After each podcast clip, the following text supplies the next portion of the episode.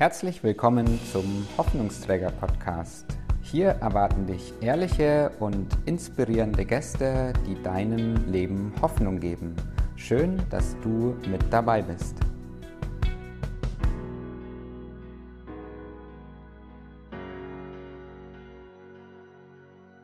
Ich grüße euch alle ganz herzlich zu ähm, einer Jubiläumsfolge. Das ist die zehnte Podcast-Folge. Wow. yes. Und äh, zur zehnten Podcast-Folge habe ich mir was Besonderes einfallen lassen. Ich habe äh, den Mann in meinen Podcast geholt, der dieses Intro produziert hat, äh, das ihr ständig vorne und hinten hört. Achim, ich grüße dich ganz herzlich heute hier in dieser zehnten Podcast-Folge. Ich bin sehr erfreut. Freut mich hier zu sein. Yes. Und Achim, ich könnte mit dir, glaube ich, über viele Themen reden. Ähm, Oh ich weiß, ja. dass du Musiker bist, dass du mal Mathelehrer warst, ähm, hier und da. Vielleicht sagst du mal ein paar Takte zu deiner Person. Ich frage dich trotzdem, was hast du schon alles gemacht? Ich finde es einfach so faszinierend. Oh weia, oh weia. Also ähm, ich habe ja, ich habe den Podcast schon ein bisschen verfolgt und festgestellt, dass die, dass die Folgen immer so so eine halbe Stunde lang sind und ich glaube, das ist dann so der erste Teil unserer Folge, wenn ich erzähle, was ich schon alles gemacht habe. ich ich versuche es mal kurz zu machen. Also ich, das ist immer schwierig. Wo fängt man da an? Ich fange mal chronologisch an. Ich bin in einem kleinen Dorf aufgewachsen, in der Pfalz, zwischen Pirmasens und Zweibrücken, war ein Kind gläubiger Eltern, ein Kind auch eines kommunalen Politikers, das prägt einem auch auf eine gewisse Weise. Ich war ein missgeglückter Gymnasiast, bin dann auf die Realschule gewechselt, habe dann aber dann doch noch irgendwann ein Abi gemacht. Und meine Leidenschaft war damals schon die Musik. Habe sehr viel Musik gemacht. Ähm, Das hat mir sehr viel zurückgegeben. Hat vielleicht auch das eine oder andere in mir kaputt gemacht, weil ich äh, ein sehr geringes Selbstwertgefühl hatte. Mit einem geringen Selbstwertgefühl ist die Bühne so das, äh, der schlechteste Ort, um, um einen Selbstwert zu entwickeln, weil das zerstört einiges. Man, man wird dann, man wird, man wird vielleicht schnell arrogant und es schlägt in eine falsche Richtung. Ich habe dann dennoch Informatik studiert, weil Musik ist ja so eine brotlose Kunst und das, ähm, um, um, damit die Eltern zufrieden sind, ähm, habe ich neben meiner Musik dann eben ein Informatikstudium gemacht und danach habe ich schon festgestellt, das will ich nicht mein ganzes Leben machen und ich will eher mit Menschen zu tun haben. Bin dann ins Lehramt quer eingestiegen, ähm, habe das sechs Jahre lang gemacht und danach, und ich glaube, darüber möchte ich heute am allermeisten oder darf ich oder soll ich heute am allermeisten erzählen, bin ich in den sozialen Brennpunkt gezogen, um dort ein Jugendzentrum zu leiten und um dort Menschen zu begegnen und um es in den Worten dieses Podcasts zu sagen, um Hoffnungsträger zu sein. Ja, cool. Wie alt bist du denn, Achim? Ich bin jetzt 36. Und du bist äh, verheiratet, gell? Ich bin glücklich verheiratet, ja. Und wohnst aktuell? In Kaiserslautern. Ich habe übrigens vorhin schon, ähm, wir hatten zwar kein Vorgespräch, aber ich habe schon gesagt, der Chris ist jemand, der Menschen sehr toll immer wieder in die Zugzwänge des Erzählens führen kann. Und das heißt, ähm, beim Chris reden die Menschen einfach. Also nicht nur ein super Coach, sondern auch der perfekte Podcast-Moderator. Okay, jetzt ehrst du mich. Passt- in meiner passt Folge. Puh, jetzt muss ich auch noch weitermachen können. Okay. Dankeschön, Achim. Gerne, gerne. Achim, soziale Brennpunktarbeit. Wann ist dieser Wunsch in dir entstanden? Und genau, wie kamst du zu dieser Brennpunktarbeit und was hast du da gemacht? Was versteht man darunter? Wie ist es entstanden? Wie ist der Gedanke entstanden? Das ist auch wieder vielschichtig. Ähm, bin in der Nähe von Pirmasens aufgewachsen. Pirmasens ist eine Stadt, in der die Kluft zwischen Arm und Reich zu dem Zeitpunkt, in dem ich in Pirmasens war, so groß war, wie, wie man sich's nur vorstellen kann und ich glaube, wie sonst nirgends in Deutschland. Pirmasens hatte zu diesem Zeitpunkt ähm, bundesweit prozentual die meisten Millionäre und die meisten Arbeitslosen. Das hat sich jetzt dahingehend ein bisschen geändert, dass weniger Millionäre da wohnen. In einer Gemeinde in Pirmasens bin ich zum ersten Mal in, die, in Berührung gekommen mit der Arbeit mit Kindern aus dem sozialen Brennpunkt. Das hat in mir ein bisschen was gemacht, aber erst quasi 10, 11, 12 Jahre später, als ich, als ich Lehrer war und einige Dinge, die mir, also einige Dinge, die ich eben nicht gut fand im Lehramt, äh, mir aufgestoßen sind, wo ich gedacht habe, das ist nicht das, was ich pädagogisch mein ganzes Leben lang machen will, kam ich wieder dazu, ähm, auch durch, durch einen Freund, der auch da sehr inspiriert war, mich im sozialen Brennpunkt zu engagieren. Und der Freund hat damals ein Buch gelesen von einem Menschen, von dem ich gesehen hast auf deiner Instagram-Seite, dass du ihn auch magst, von Shane Claiborne. Yes. Ich muss verrückt sein, so zu leben. Kompromisslose Experimente in Sachen Nächstenliebe heißt das Buch, glaube ich. Und gerade der Olaf Schäfer, den ich hiermit auch sehr herzlich grüßen möchte, ich sag dann irgendwann dass ich hier im Podcast bin. Der war da sehr inspiriert in die Richtung und hat äh, mich ein wenig mitgezogen und gleichzeitig habe ich ihn dann wieder mitgezogen. Ich, wir waren zu dem Zeitpunkt ähm, von der Persönlichkeit her so, dass es wunderbar gepasst hat. Ähm, er hatte die Ideen und ich war der, der initiativ genug war, sie auch umzusetzen. Und das hat dann damit geendet, dass wir auch letzten Endes in den sozialen Brennpunkt gezogen sind. Du und der Olaf seid in den sozialen Genau, und daraus ist dann eine Gemeinschaft entstanden, waren noch ein paar andere Leute dabei, die einfach da sein wollten für die Menschen und die, um es in den Worten des Podcasts zu sagen, Hoffnungsträger für die Menschen sein wollten. Soziologisch möchte ich sagen, die den signifikanten anderen sein wollten. Ähm, vielleicht kennt man es aus dem eigenen Leben. Es gibt immer wieder Menschen, von denen man sagen würde, das sind die, die einem positiv geprägt haben, wichtigen, eine wichtige Botschaft in der Biografie hinterlassen haben. Und das ist genau das, was die Menschen brauchen gerade die, die jetzt von ihrem Milieu her, von ihrem Umfeld her keine, keine Perspektive haben oder keinen Hoffnungsträger haben. Und warum wolltest du das machen, Achim? Also du warst Mathelehrer, mhm. du warst Pädagoge und du hattest einen Freund, äh, den Olaf, mhm. der dich äh, viel angestachelt hat wahrscheinlich auch dazu. Ja. So habe ich es rausgehört. Und aber warum bist du diesen Schritt gegangen, dass du sagst, okay, ich ziehe jetzt einen sozialen Brennpunkt und ähm, gebe damit, glaube ich, auch meinen Beruf auf, oder wie war das?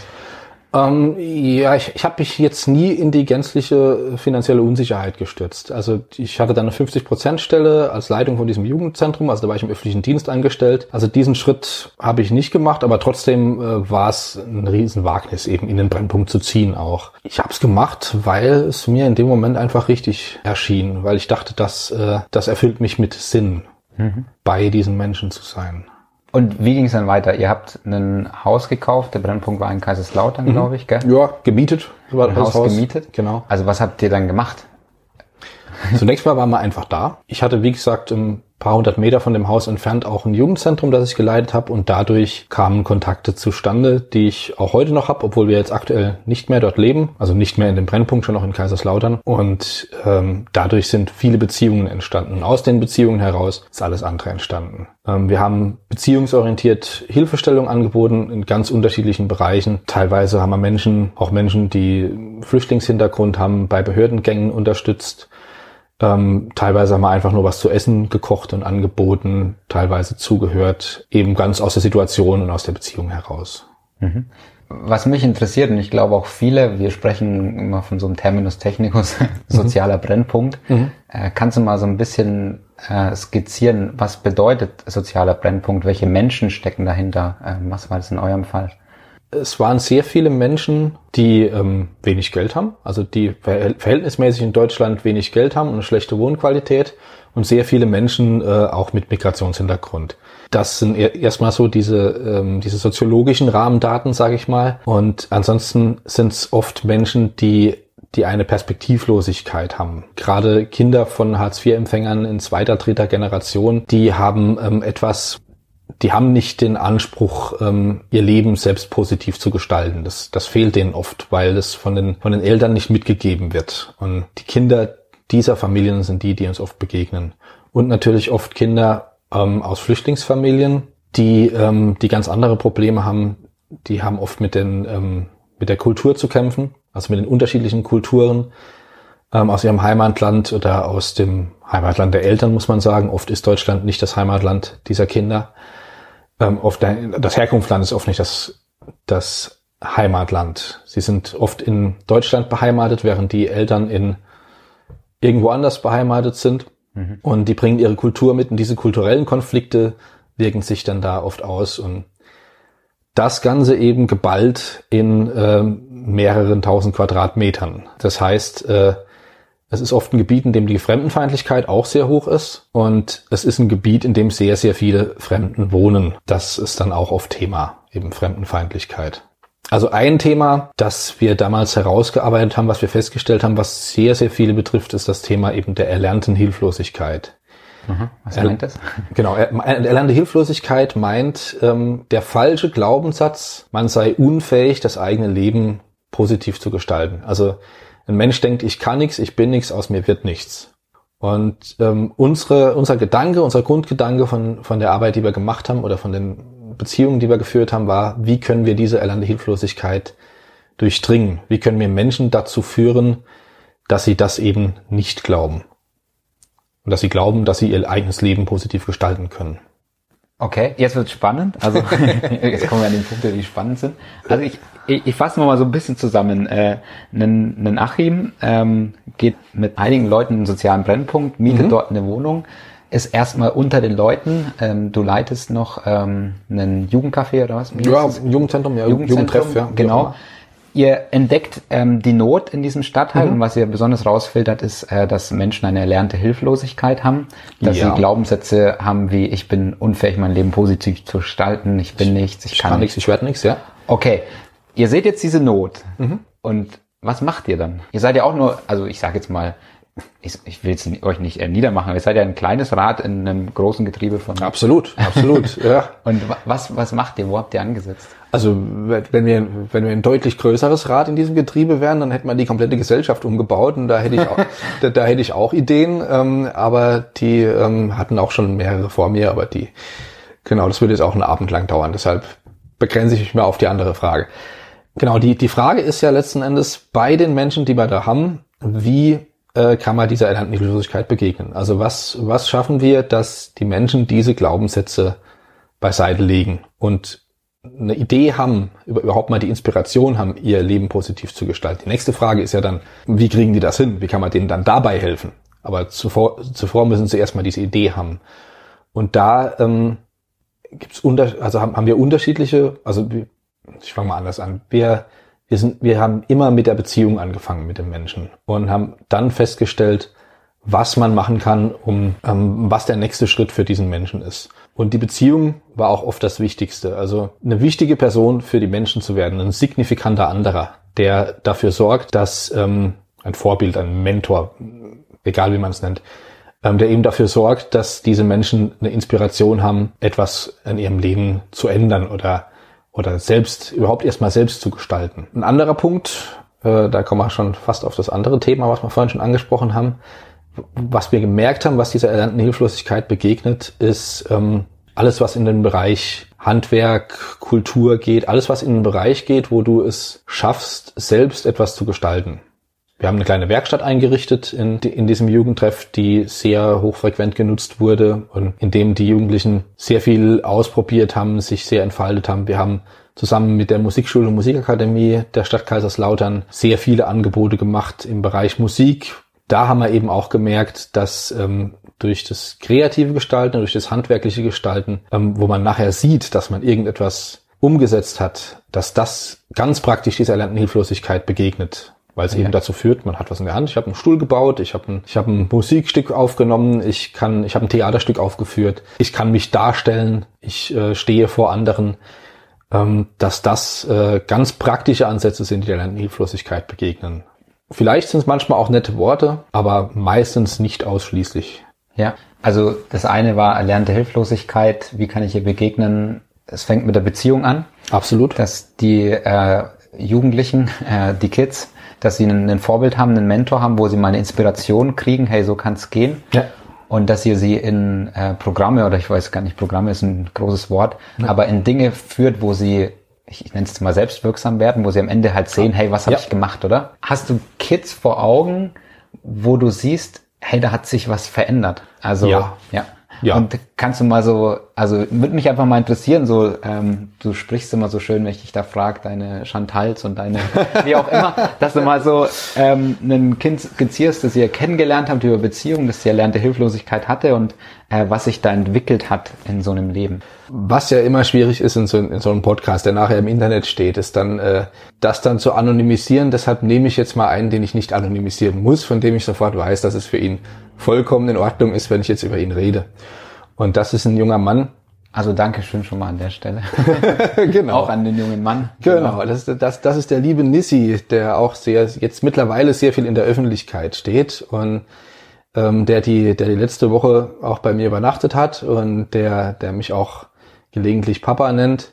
Bei ihm war es definitiv die Musik, die ihm geholfen hat, seiner eigenen erlernten Hilflosigkeit zu begegnen. Und er, äh, er ist Schlagzeuger und ähm, auch durch die Kooperation mit der Musikschule und Musikakademie konnten wir es, konnten wir ein Stipendium für ihn ähm, bewegen. Das heißt, er bekommt da umsonst äh, Unterricht im Ensemblespiel, auch im Schlagzeug und und hat jetzt eine Perspektive in seinem Leben. Er will Musik studieren. Es ist herrlich zu sehen, wie sich dieser Ausgang aus der erlernten Hilflosigkeit auf die komplette Persönlichkeit auswirkt. Er ist nur ein Beispiel von mehreren, ich, ich würde ja, ich würde sagen von vielen. Allerdings, ähm, es sind immer wieder Einzelne gewesen. Also die die allermeisten Jugendlichen, denen ich begegnet bin, für die konnte ich keinen, kann ich nicht sagen, dass, dass, dass da ein Ausgang aus der Hilflosigkeit geschehen ist. Nichtsdestotrotz ist es, äh, sind die, bei denen es geschehen ist, das ist, äh, das ist das Schönste, was mir in meinem Leben passiert ist, dass es diese Menschen gibt. Ja, die, die jetzt im Nachhinein oder jetzt schon sagen, dass, äh, dass ich ein signifikanter anderer war, oder sie sagen es mit Sicherheit in anderen Worten, sie sagen, dass ich irgendwie im Leben was geprägt habe, oder dass wir das waren, oder ähm, das ist der Grund, warum wir das gemacht haben, oder warum wir das immer noch tun. Wenn ich in so eine Arbeit gehen würde, ich bin mal ganz unverblümt, und ich habe irgendwie Lust, in der sozialen Not was zu bewegen. Ich mhm. möchte Menschen aus einer erlernten Hilflosigkeit wieder dahin führen, dass sie an sich glauben, dass sie ja. was aus ihrem Leben machen. Ich sehe diese große Not in, ähm, auf diesen 1000 Quadratmeter.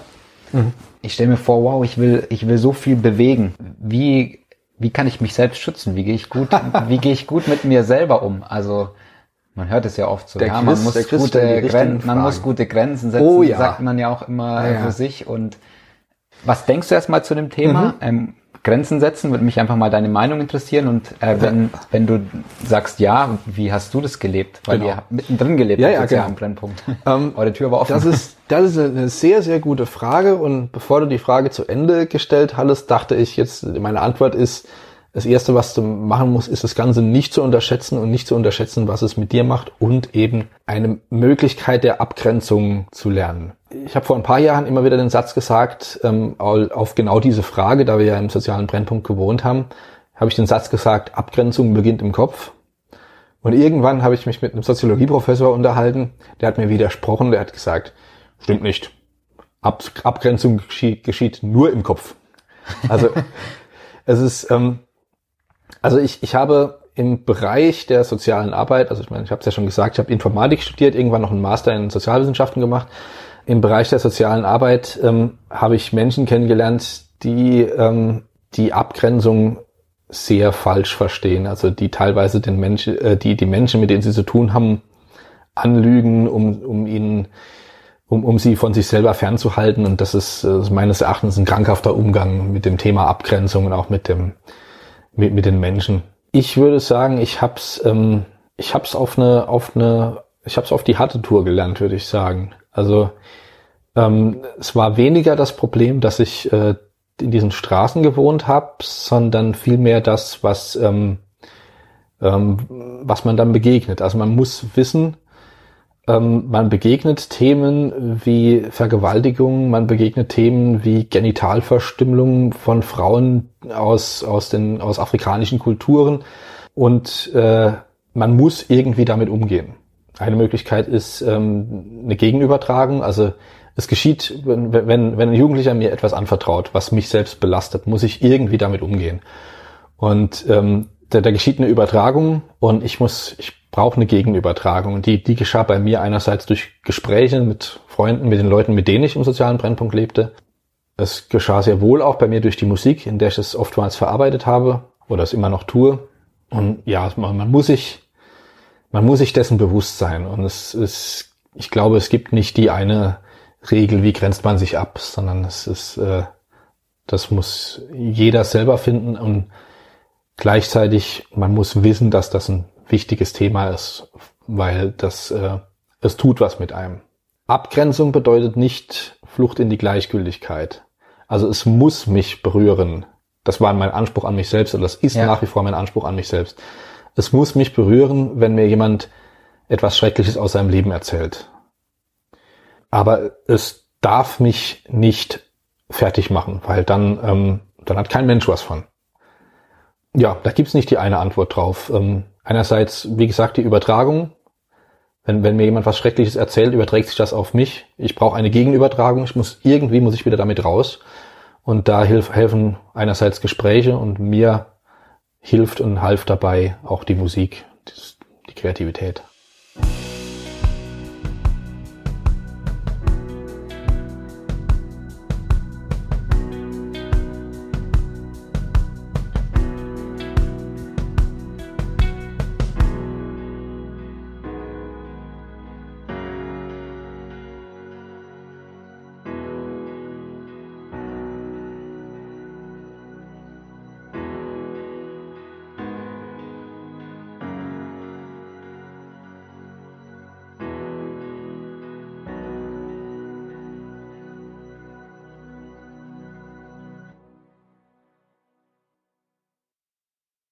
Wow. Und das meinst du auch damit, dass wenn du sagst, Abgrenzung geschieht nur im Kopf, Ja. dass du sagst, okay, ich, ich lass das an mich ran, ich lass das berühren, Ja. aber ich suche diese Gegenübertragung, wo ich ähm, nicht fertig werde darunter. Das bedeutet Abgrenzung nur im Kopf oder was bedeutet Abgrenzung nur im Kopf? Das würde ich noch Ja, es, es, es, es geschieht, also es, es geschieht nur, ähm, also mit, mit nur im Kopf meine ich jetzt nicht äh, den, den Bild von Kopf gegenüber von, von Herz oder Seele jetzt in Ja, der ja. Abgrenzung da, sondern es, es, es geschieht ja nur in mir. Also, also das Thema Abgrenzung ist für mich relevant, ob ich, äh, ob ich im sozialen Brennpunkt lebe und dort mit den Menschen arbeite oder ob ich äh, abends irgendwo in mein äh, wohlgesittetes ähm, ähm, äh, Spießerhäuschen fahre äh, oder wie auch immer man es nennen möchte. Die Abgrenzung, die, die geschieht bei mir. Also Abgrenzung ist kein, kein geografisches Thema, sondern ein Thema für mich. Das meine ich damit. Ja, okay, ich verstehe. Ja, dass man jetzt nicht einfach sagt, okay, du bleibst vor der Tür, Ja. sondern ich lass dich rein, aber es, es fängt bei mir an. Es Ja, hat mit mir genau. zu tun. Mich würde interessieren, ich habe viele Fragen. Du kannst mal einfach sagen, was hast du aus dieser Arbeit im sozialen Brennpunkt für dich gelernt in diesen Jahren? Oder sag nochmal, wie Mhm. viele Jahre hast du es überhaupt gemacht und was hast du gelernt? ja. Also ich habe, wir haben fünf Jahre im sozialen Brennpunkt gewohnt. Jetzt tun wir das nicht mehr. Nichtsdestotrotz äh, sind die Beziehungen nicht abgebrochen und das möchte ich nicht. Und wir- ich muss jetzt, ich fahre jetzt mit dem Fahrrad zehn Minuten und mit dem Auto fünf und bin wieder genau dort und ähm, habe noch Beziehungen zu den Menschen und äh, Social Media macht's möglich und Corona macht's schwieriger, aber nichtsdest- nichtsdestotrotz ähm, äh, ist der Kontakt immer noch da und es ist äh, und ich fühle mich da immer noch äh, der Sache nah. Ja. Und Ja. was ich daraus gelernt habe, das habe ich noch gar nicht so recht reflektiert eigentlich. Also ich habe sehr viel über über Menschen gelernt, über Kulturen, ähm, auch über Kulturen innerhalb von unserer Kultur, über Subkulturen, über Mentalitäten, wie Menschen denken, warum Menschen so denken. Das reflektiert natürlich auch mich. Wie gesagt, mich als Kind gläubiger Eltern, ähm, Sohn eines CDU-Politikers, äh, der in einem kleinen, hübschen Dorf wohnt, in dem es eigentlich immer ruhig ist. Jemand, der äh, Kind zweier Hartz-IV-Empfänger oder mit ähm, jüngstes Kind einer Familie mit sieben Kindern aus, äh, wovon nur zwei ein identisches Elternpaar haben, also eine Mutter, die fünf Kinder von fünf Männern hat. Also das, das sind, das ist eine ganz andere Lebensrealität als das jüngste Kind äh, äh, von gläubigen Eltern einer absolut Komplett gegensätzlich, einer, oder? einer, einer absolut geplanten Familie. Also wenn man so, man kann in der Soziologie so schöne Genogramme malen, wo man das machst du mit Sicherheit auch, Mach ich auch beim manchmal, Coaching ja. mit so Fa- Familienaufstellungen. Das erste, was man bei meiner Familie sehen würde, ist, dass das ist eine geplante Familie. Abstand der Geschwister ähm, 4, 3, 3. Ähm, Das sieht man, die wollten genau so eine Familie haben. Wenn man im Gegenzug die Familien aus dem sozialen Brennpunkt aufmalt, dann ähm, sieht man im ersten Moment, die haben sich das Leben nicht so vorgestellt. Keiner wollte das so, wie es da ist. Und das ist eine ganz andere Lebensrealität. Ähm, natürlich hat es mich demütig und dankbar gemacht, diese ganzen Lebensschicksale zu sehen. Und es tut's immer noch Für deine Herkunft. für, für meine Herkunft. Also da kann, da kann ich nun mal überhaupt nichts für, dass ich, äh, dass ich die Eltern hab und die und die Familie hab und ähm, das Milieu hab, aus dem ich komme. Und das, das ist, das ist was riesengroßes, was über jedem Leben steht. Das braucht, braucht man einem Ja. Coach nicht zu sagen. Also das, Ja. das ist, das ist das, was einen, was die Identität am meisten prägt. Das ist eben total mächtig in einem Leben. Welche Position hat man in, in der Situation, in der man aufwächst? Das hat es zunächst mal auf jeden Fall mit mir gemacht. Es hat mich demütig und dankbar gemacht für, für das, was ich habe. Und gleichzeitig, ähm, es war mitunter eine Motivation, warum ich überhaupt ähm, in den sozialen Brennpunkt gegangen bin. Aber auch ähm, eine Motivation, warum ich das weiterhin mache. Daraus, für mich erwächst daraus eine Verantwortung, dass ich, äh, dass ich dieses Geschenk hab, dass ich äh, eine sehr große emotionale Sicherheit habe, die mir einfach äh, mitgegeben wurde und äh, dass ich das möglich, die Möglichkeit habe, ähm, relativ einfach mehr Geld zu verdienen, als ich fürs Leben zum Leben brauche, mit dem noch ganz gut umzugehen und ähm, dass ich äh, ja, dass äh, daraus erwächst für mich eine Verantwortung, das, das weiterzugeben, das zu teilen. Dafür, dass du sagst, du hast noch nicht so viel reflektiert, hast du ein paar gute Punkte. okay. Das sind die Zugzwänge des Erzählens beim Christ. Also auf, auf, auf, auf solche, ähm, also deshalb, ähm, ich möchte da mal Werbung machen. Ach. Äh, ähm, geht in das Coaching beim Chris ähm, oder lasst euch zum Podcast einladen. Ähm, ja. Für, für, für mich, äh, für mich ist das Coaching ja umsonst. Ich muss nur erzählen und es wird dabei aufgenommen. ich finde es total den guten Punkt, einfach mal zu sagen, hey, ich durch die Arbeit im sozialen Brennpunkt, dass du siehst, Kinder können ganz anders aufwachsen als du selbst, ja. wirst du plötzlich dankbar und demütig ja. für das, was du mitbekommen hast ins ja. Leben an Standpunkt. Was ich noch sagen musste, ich vermute, deine Zuhörer denken das auch, was ich jetzt sagen werde, aber ich möchte es nochmal erwähnen. Der große Unterschied ist nicht das Geld. Also in keinster Weise das Geld ein Unterschied. Ich komme aus einer Familie, die Geld hat, ähm, aber das ist, das ist nicht der größte Unterschied. Der größte Unterschied ist, sind die emotionalen Voraussetzungen, mit der man in das Leben startet, ist die, die Perspektive, mit der man ins Leben startet, die, den Blick aufs eigene Leben. Absolut da kann ich auch wieder, glaube ich, voll ähm, dir zustimmen. Ähm, diese, diese, diese Grundbedürfnisse, dieses, diese, diese starken Dinge nicht, äh, diese Urgefühle nicht gefüllt werden, glaube ich. Ja. Das kriegst du nicht mehr rein im Leben. Oder kannst du ein bisschen wettmachen, aber das bleibt hängen, ja.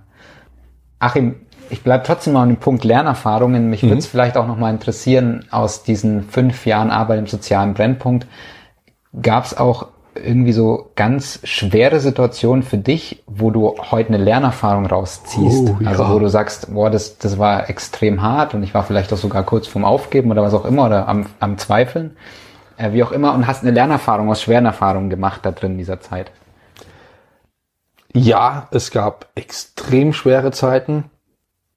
Keine Ahnung, was ich daraus gelernt habe. Mhm. Vielleicht muss ich jetzt nur wieder etwas erzählen und, und, dann, dann, fällt Fang mir was, und, dann, dann fällt mir was auf. Also jedes Mal, wenn ich denke, und das, das, das war so oft, dass ich dachte, jetzt ist es passiert, jetzt ist, jetzt ist der entscheidende Punkt im Leben der Person XY passiert. Jetzt kriegt das eine Wendung und äh, drei Tage später hat sie sich in der Ecke äh, wieder was in den Arm gespritzt oder etwas anderes. Also das, äh, das waren häufig Enttäuschungen, vor denen ich, ja, ich, ich möchte, wie gesagt, ich möchte enttäuscht sein, ich möchte das an mich ranlassen. Ich habe vielleicht gelernt, damit umzugehen, indem ich äh, mir dessen immer wieder bewusst bin, dass ich, dass ich weiß, äh, dass es oft, gerade bei Menschen, die diese emotionalen Voraussetzungen haben oder eben nicht haben, das ist oft ein sehr fragiles Gebilde, was sich da aufbaut. Und auch, auch, auch gerade wenn, wenn sie Hoffnung haben, wenn sie eine Inspiration haben. Oftmals ist das labil und, und kann sehr schnell in, in sich zusammenfallen. Und da war ich oft sehr enttäuscht oder nicht von den Menschen enttäuscht, sondern von der Gesamtsituation enttäuscht und habe gelernt, damit umzugehen, habe nie einen Menschen aufgegeben, weil ich jetzt dachte, jetzt ist es da irgendwie rum in dieser Beziehung. Ich dachte dann immer, ja gut, nichts ist vorbei, wir reden jetzt nur wieder von anderen Voraussetzungen. wow. Aber auch da habe ich eine Möglichkeit gelernt, damit umzugehen, mit diesen, mit diesen Enttäuschungen.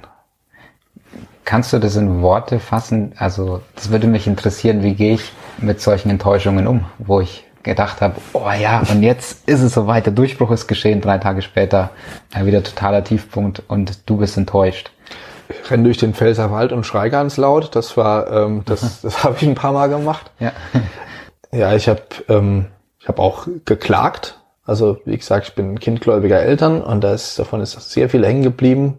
Ich habe das, das Klagen gelernt in den letzten Jahren und auch das, das ich finde, es, es, gibt Themen, über die wird, die, die wird im, im, im Bereich Glauben, ich merke, ich mache ein Fass auf.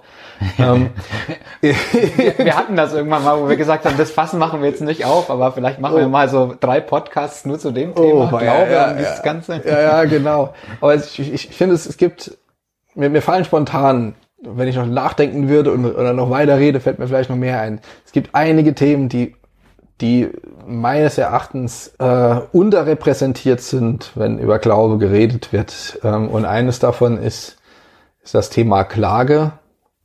Und ich meine, äh, wenn man vom christlichen Glauben ausgeht, in der Bibel gibt es ein ganzes Buch darüber. Also ja. Das, und, und noch ein weiteres Buch, die Psalmen sind auch nicht besser als die Klagelieder. Also da, da, da schimpfen die auch das Blau vom Himmel runter teilweise. Ein anderes Thema wäre noch das Thema Zweifel, das äh, meines Erachtens mitnichten das Gegenteil von Glauben ist, sondern ähm, mehr der Bruder davon. Ähm, auf jeden Fall, ähm, aber das machen wir jetzt ja. erstmal nicht auf. Dein Umgang war Pfälzerwaldschrein, ein ja. Umgang war Klagen für dich. Genau, genau. Kla Klage, vielleicht ist, ist ein Pfälzerwaldschrein auch eine Klage, aber das halt ähm, mal also wirklich zu klagen, ähm, gegenüber von Gott zu klagen und zu sagen, was, was soll jetzt die Scheiße da nicht? Der, der Mensch hat sich, ähm, ich sag mal Chantal, tatsächlich hießen sehr viele davon Chantal, und aber mit Chantal meine ich äh, jetzt alle jungen Menschen, die, denen ich da begegnet bin. Warum ist das schon wieder äh, es war doch so gut und jetzt tut sich da gar nichts und, und warum und warum machst du nichts und, und was soll die ganze Scheiße und das hat geholfen. Vielleicht nicht der Chantal, aber mir.